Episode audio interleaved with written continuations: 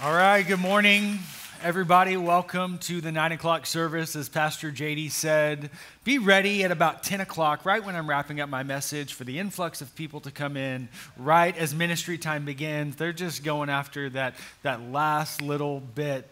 Well, you know, it's fun to be able to, to be talking today, and we're going to be in week three of our ideology series. If you've been tracking with us over the last few weeks, you know we've been talking through some, some what does it mean for ideas to be formed in us? And do we let the, the Word of God, the person of God, shape those ideas, or do we let our past, our preference, and, and culture really shape how we think about things? And, and today I get to talk about one of my favorite things and it's God, but more specifically, the Holy Spirit.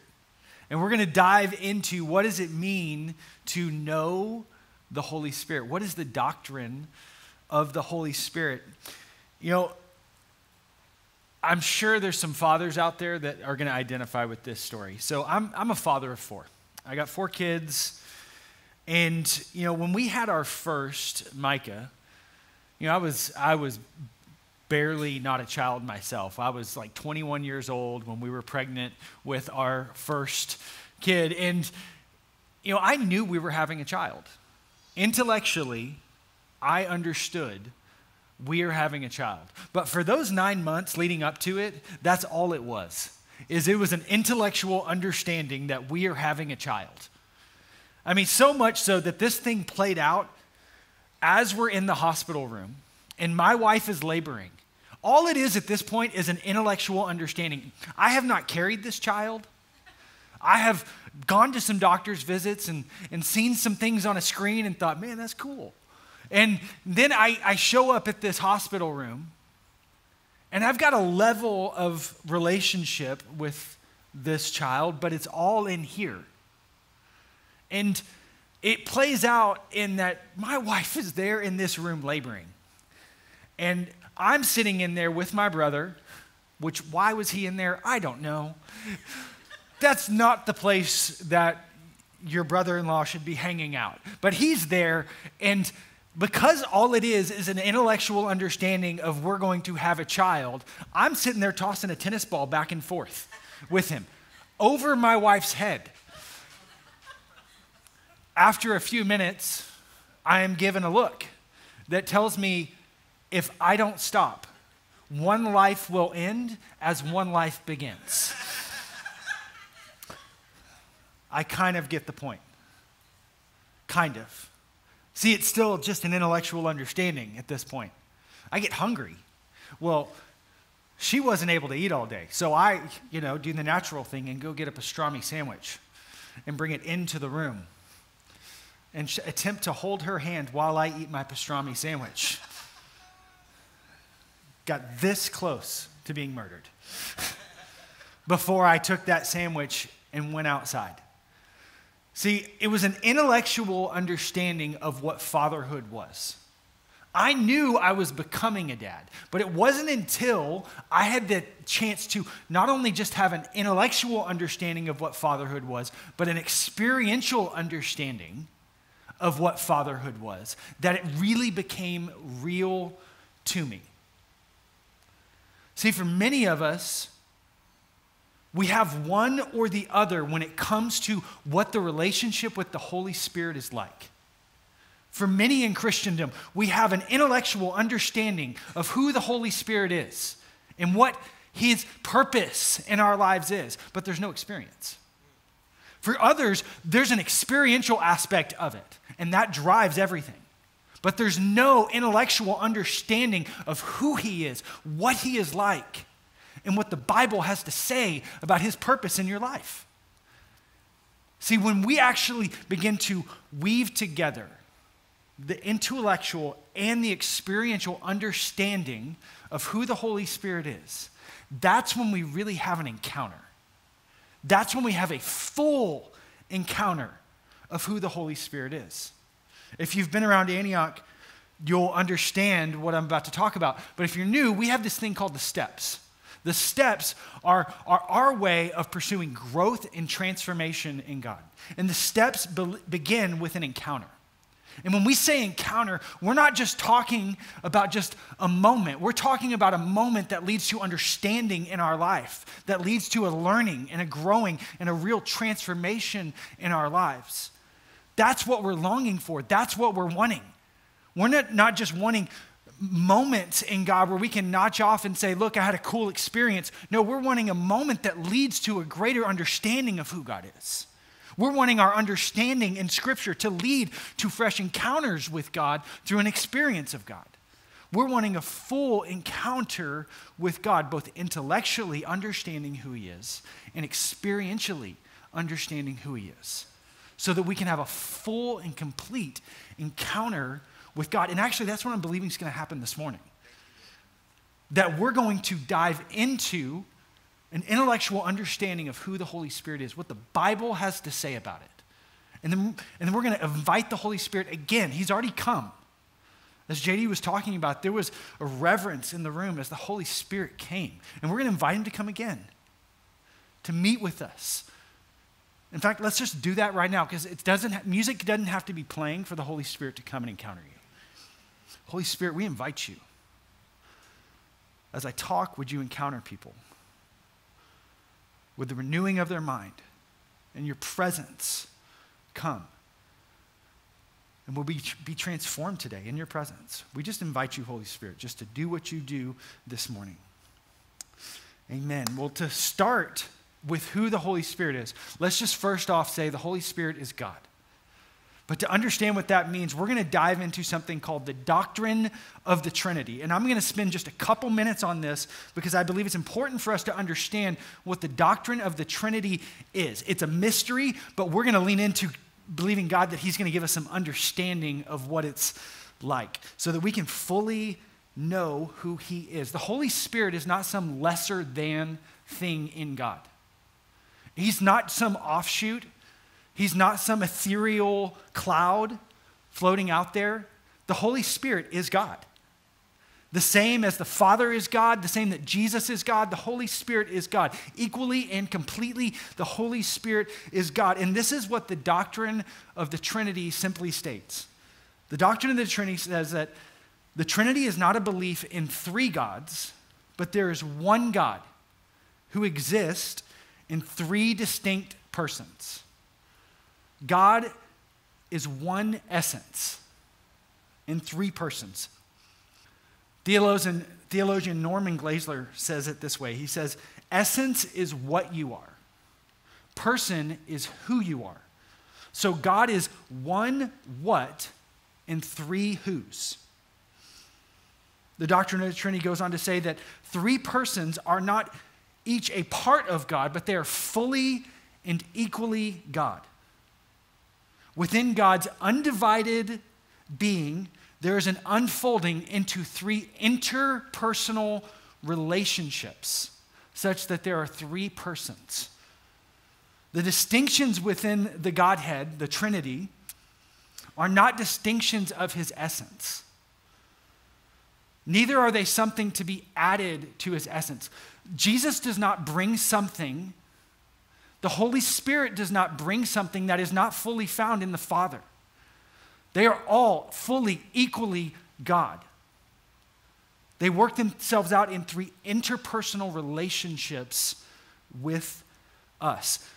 That's why Matthew 28 19, Jesus says this, because he has this understanding and he's trying to pass on this understanding into his followers. He says, Therefore, go and make disciples of all nations baptizing them, meaning fully immerse them into relationship with the Father, the Son, and the Holy Spirit. One God, three distinct persons. It is not one person taking on three different roles. It's not like the Father was the Father and then decided, you know what, now I'm going to become Jesus and Jesus didn't exist before that. And then Jesus said, Now I'm going to go and I'm going to become the Holy Spirit because the Holy Spirit didn't exist before that. No, the, the Father, the Son, and the Holy Spirit have all existed for all time. They always will. They are one and three. One essence, three distinct persons. Each person is fully God. Each possess the fullness of God. All the attributes of God are found in each one. There is no difference in essence, but there are three distinct personhoods in which we get to know them and encounter them.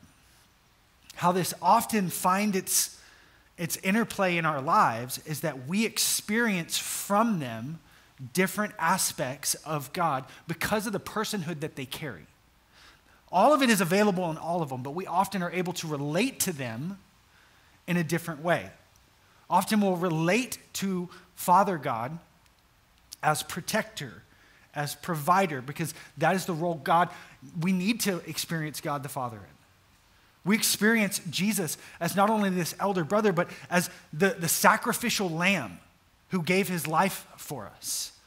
The Holy Spirit, which we're going to dive into today, reveals himself in this relationship to us in many ways, but, but some we're going to dive into today is as the sealer, the revealer, and the filler of our lives. The Holy Spirit is the one who seals us.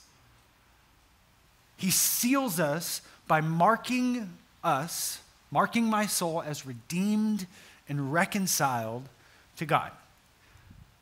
He marks us as redeemed and reconciled. What this means is that when I choose to believe, or you know, when we put our faith fully in God, believing that the intention of the Father was that we would have unbroken relationship with God.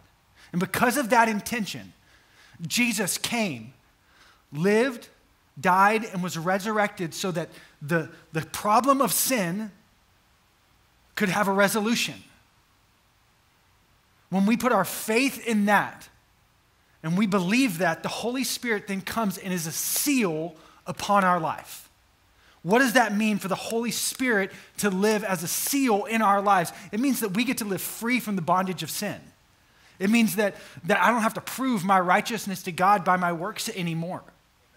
It means that I am sealed as God. Listen to what Ephesians chapter 1 says.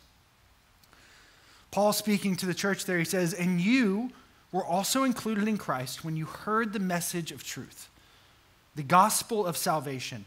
When you believed, you were marked in him with a seal, the promised Holy Spirit, who is a deposit guaranteeing our inheritance until the day of redemption for those who are God's possession to the praise of his glory. What it means to be sealed by the Holy Spirit, it means that I get to live in this security knowing that I am God's very own possession. God marks me as His. He marks you as His. When you believe in Jesus, the Holy Spirit comes in you and marks you with a seal. It says, You are God's. You are His possession. Jesus bought you with a price, He paid for you. You are now His. that same seal it also allows us to live in a place of authority. Let me, let me paint the picture for you this way. So, if a king has a seal, that king then places that seal upon different things. And whatever that seal is upon shows that that thing either belongs to the king or acts on behalf of the king.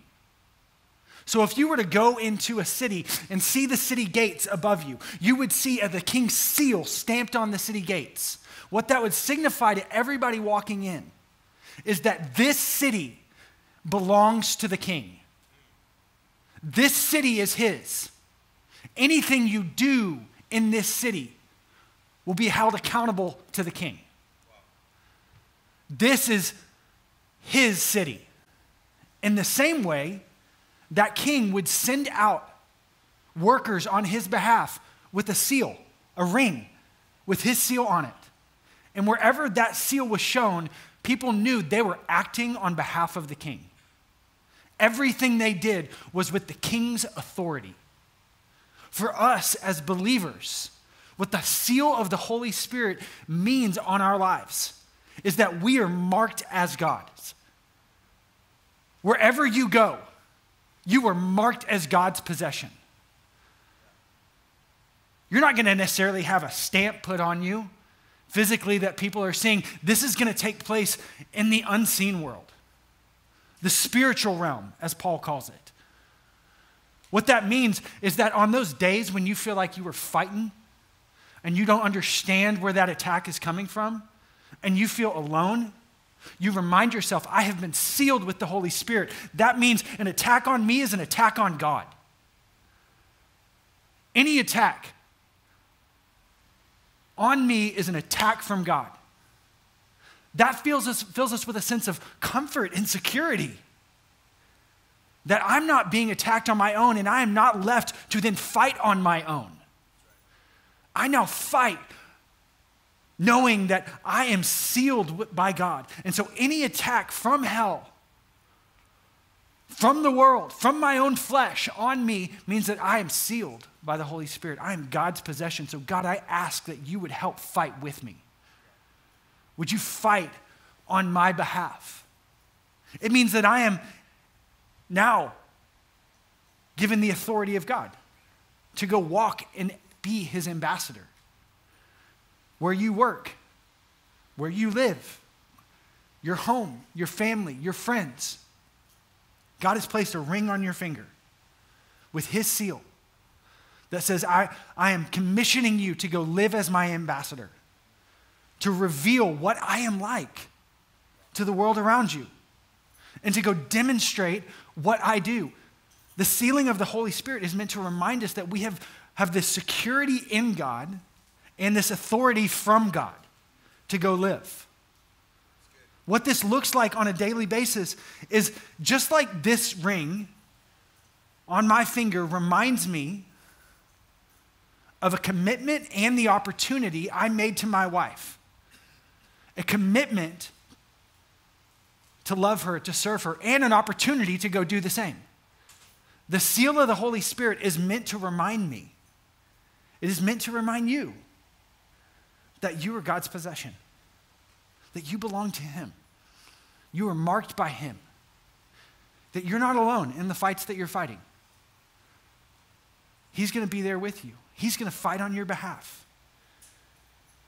He's going to bring peace to you when you feel like nothing you can do is right and you feel like you need to, to make your own way back to God. He's going to bring comfort to you and remind you no, you're mine. I bought you with the price.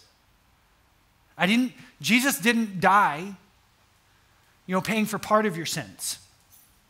He paid for all of them. The ones you don't know about yet. He already bought. He paid for them. You're God's possession.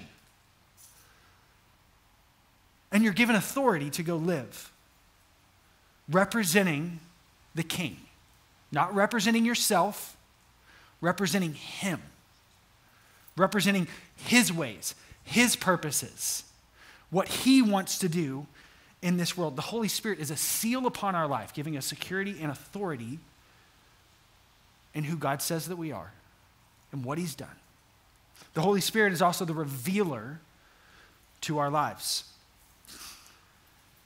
He's the revealer so that we can know who God is. He's a revealer so that we can understand what's in here. Do you ever, you ever feel like you struggle to figure out what does this actually say? The Holy Spirit is a promise to you that you can have truth revealed to you. That encourages me so often when I read this and I'm like, I am not sure what to do with that.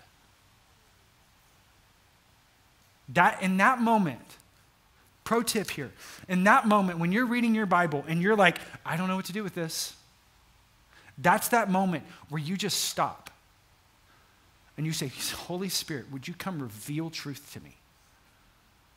Would you come reveal truth to me? That is what he does. In John chapter 16, Jesus speaking to his followers says this He says, But very truly I tell you that it is good for you that I'm going away. Unless I go away, the advocate will not come. But if I go, I will send him to you. When he comes, he will prove to the world to be wrong about sin and righteousness and judgment. About sin, because people do not believe in me. About righteousness, because I'm going to the Father and you will no longer see me. And about judgment, because the prince of this world now stands condemned. I have much more to say to you, more than you can bear. But when the Spirit of truth comes, he will guide you into all truth. All truth. He will not speak of his own he will speak only what he hears, and he will tell you what is yet to come. He will glorify me because he is from me, because, because it is from me that he will receive what he will make known to you. Jesus says that the Holy Spirit is the Spirit of truth. Another way to put that is the Holy Spirit is truth. The Holy Spirit will reveal truth because he is truth to us. And He's going to be our, our guide in discovering what is actually true. So often, we've been talking the last couple weeks about how what we determine is true is often shaped by our past, our preference, and culture. What we want to do is we want to let the Holy Spirit be the one who determines what is true for us. And we want to spend our life leaning into that, saying, Would you help me understand what you say is true because you are truth? In you, I find truth. If it is not what you say is true, then it is false. And I want to lean into what you say is true. I want to, I want to know what is true about you. God, would you reveal to me what is true about God's nature? Not what culture says is true about God. Would you reveal to me what you say is true about God? Would you reveal to me what is true about your kingdom? Would you reveal to me what is true about my identity? not what my past says or not what my preference is saying right now. Would you reveal what is true about my identity? And the Holy Spirit wants to reveal truth to us on any number of things. But we need to be guided into truth. We have to be guided there. So it means there's a level of submission we have to take to not go it alone, to not go on our own, to say, Holy Spirit, I let you guide me into all truth. That's why we say we're Bible people around here, because the, the Holy Spirit will use this as a map to help reveal truth to you. If all you do is take time to listen to the Holy Spirit, but you never crack this thing open, you won't have a full revelation of truth. And if all you do is read this from a scholarly standpoint, but never let the Holy Spirit inspire it, you will end up with a partial revelation. You need the Holy Spirit revealing truth to you as you open the Word of God, allowing Him to be your guide and not going it alone. Because when we go it alone, we don't, we don't get the result we're actually going for, which for us is actually to grow and be transformed more into the nature and image of God. We want to be transformed like Him. And so we got to let Him guide us. You know, this past summer, you know, I, I've, I've had a dream of learning how to fly fish for my whole life. I'd say my whole life, probably not my whole life, but as long as I can remember, I wanted to, to learn how to fly fish. And so this, this summer, our family was in Colorado, and I'm like, I'm going for it. I'm going to do this thing, and I'm going to learn how to do this. It's not the first time I've made that declaration, but this time I decided to go differently about it. I actually hired a guide this time, and the results were much different. See, the first time I did it, I decided I could do this on my own. So I rented some equipment, went and found a stream, stood out in it for three or four hours, only to find out later that there's actually no fish in that stream. and I didn't have any flies on my line. So when you're fly fishing, you need flies on the end of your line to actually catch anything. So I stood out there with a stick, waving it in the air for four hours the first time I did it. Well, the second time I did it, this time we decided to hire a guide. He brought all the gear, he drove us there, he showed us the river, he placed us in the river, where to find the fish. He taught my wife how to catch fish. I just tangled my line over and over and over. He called me Sir Tangles a lot, but he corrected my behavior because that's what a good guide does. A good guide will lead you to where you need to go will help you know what to do when you're there and will, and will also correct you when you're wrong. The Holy Spirit is the revealer to us because he does those things in our lives. When we submit to him, he will reveal to us, he will show us where to go, how to take the steps of our life. You need direction in your life.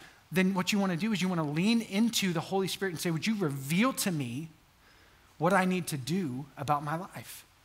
Would you open the scriptures to me and help me understand what it's saying about how to take this next step, how to parent in this situation, how to love my friends, my wife? What do I do with my boss or my employees in this situation? How do I represent God's nature in this situation? Would you reveal to me your truth on how I actually do this thing? Will you be my guide? And I want to let the Bible be my map. See, a good guide will always have a map with them. They're going to they're going to guide you according to a way. And the Holy Spirit wants to be our revealer. We want to have revelation. He's going to do it as we invite him into relationship. Say, Yes, I want to learn from you, and I want you to reveal truth to me in the scriptures. And lastly, the, what we're going to talk about today is the Holy Spirit is the filler. He fills us.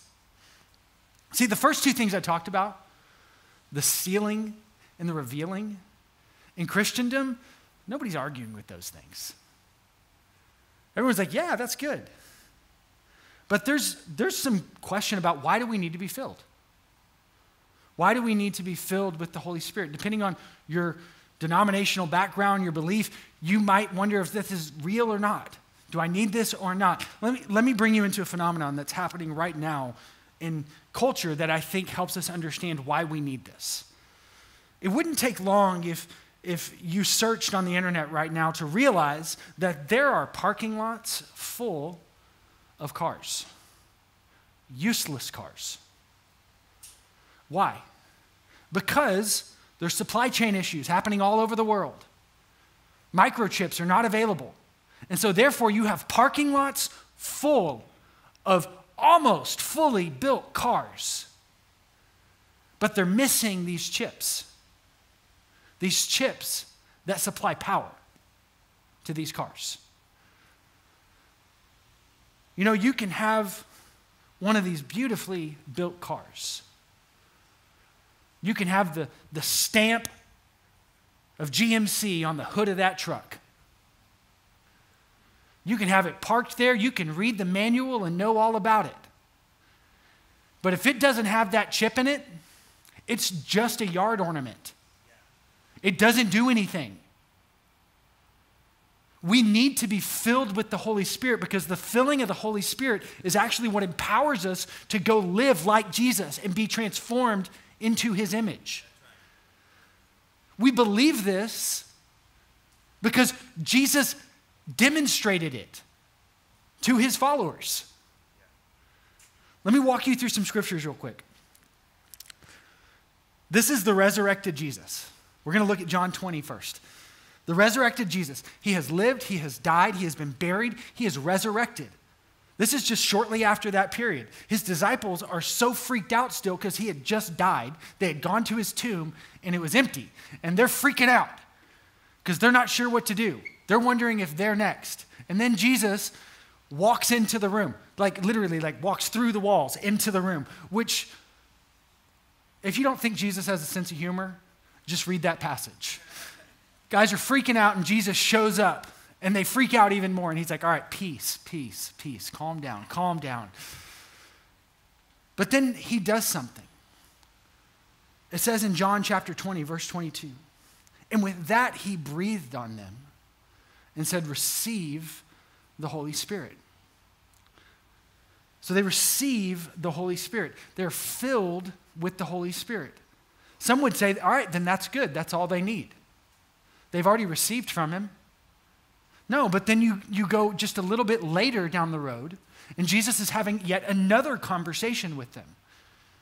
And in Acts chapter 1, verse 8, he says, Now I'm about to leave and go to heaven, like we talked about in John 16, how it was good for me to go away. I'm about to go away, and the Holy Spirit's going to come. This is, it's about to happen now. So before you go do anything on your own, wait. Because the Holy Spirit's going to fill you again. And so in Acts chapter 2, the Holy Spirit comes.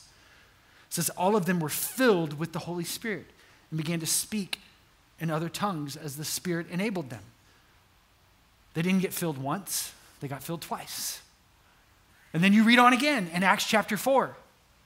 They faced some persecution, they faced some trial. Acts 4:31, after they prayed, the place where they were meeting was shaken and they were filled with the Holy Spirit and the, spoke the word of God boldly. What does this tell us? What you see throughout Scripture is there's a pattern in the New Testament of believers being filled again and again and again and again and again. Why?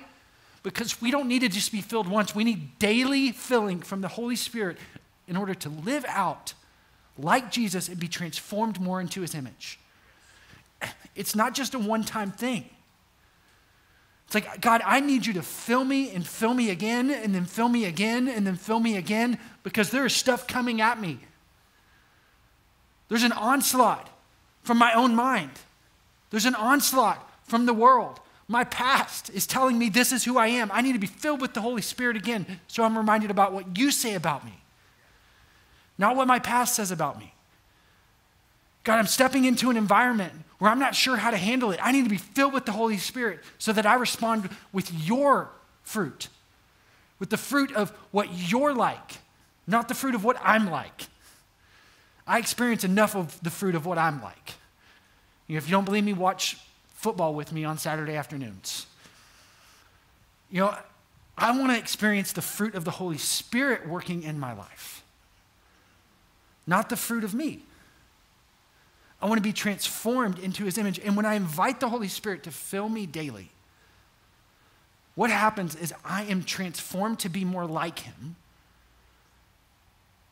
This is the fruit of the Spirit working its way out in my life.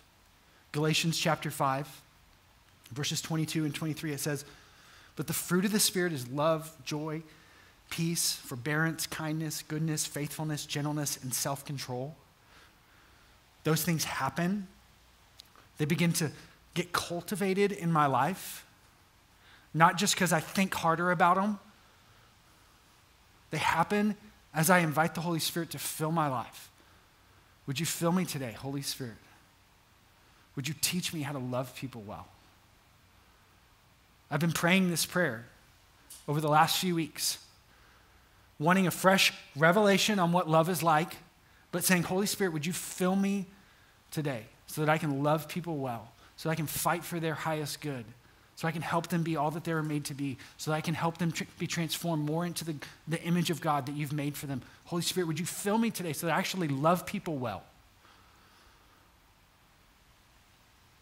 I also need the Holy Spirit to fill me so that I can live empowered to go do what Jesus did. Not just to do what I want to do, but to go live like Jesus lived. That's what Jesus told us to do in, in Matthew chapter 28.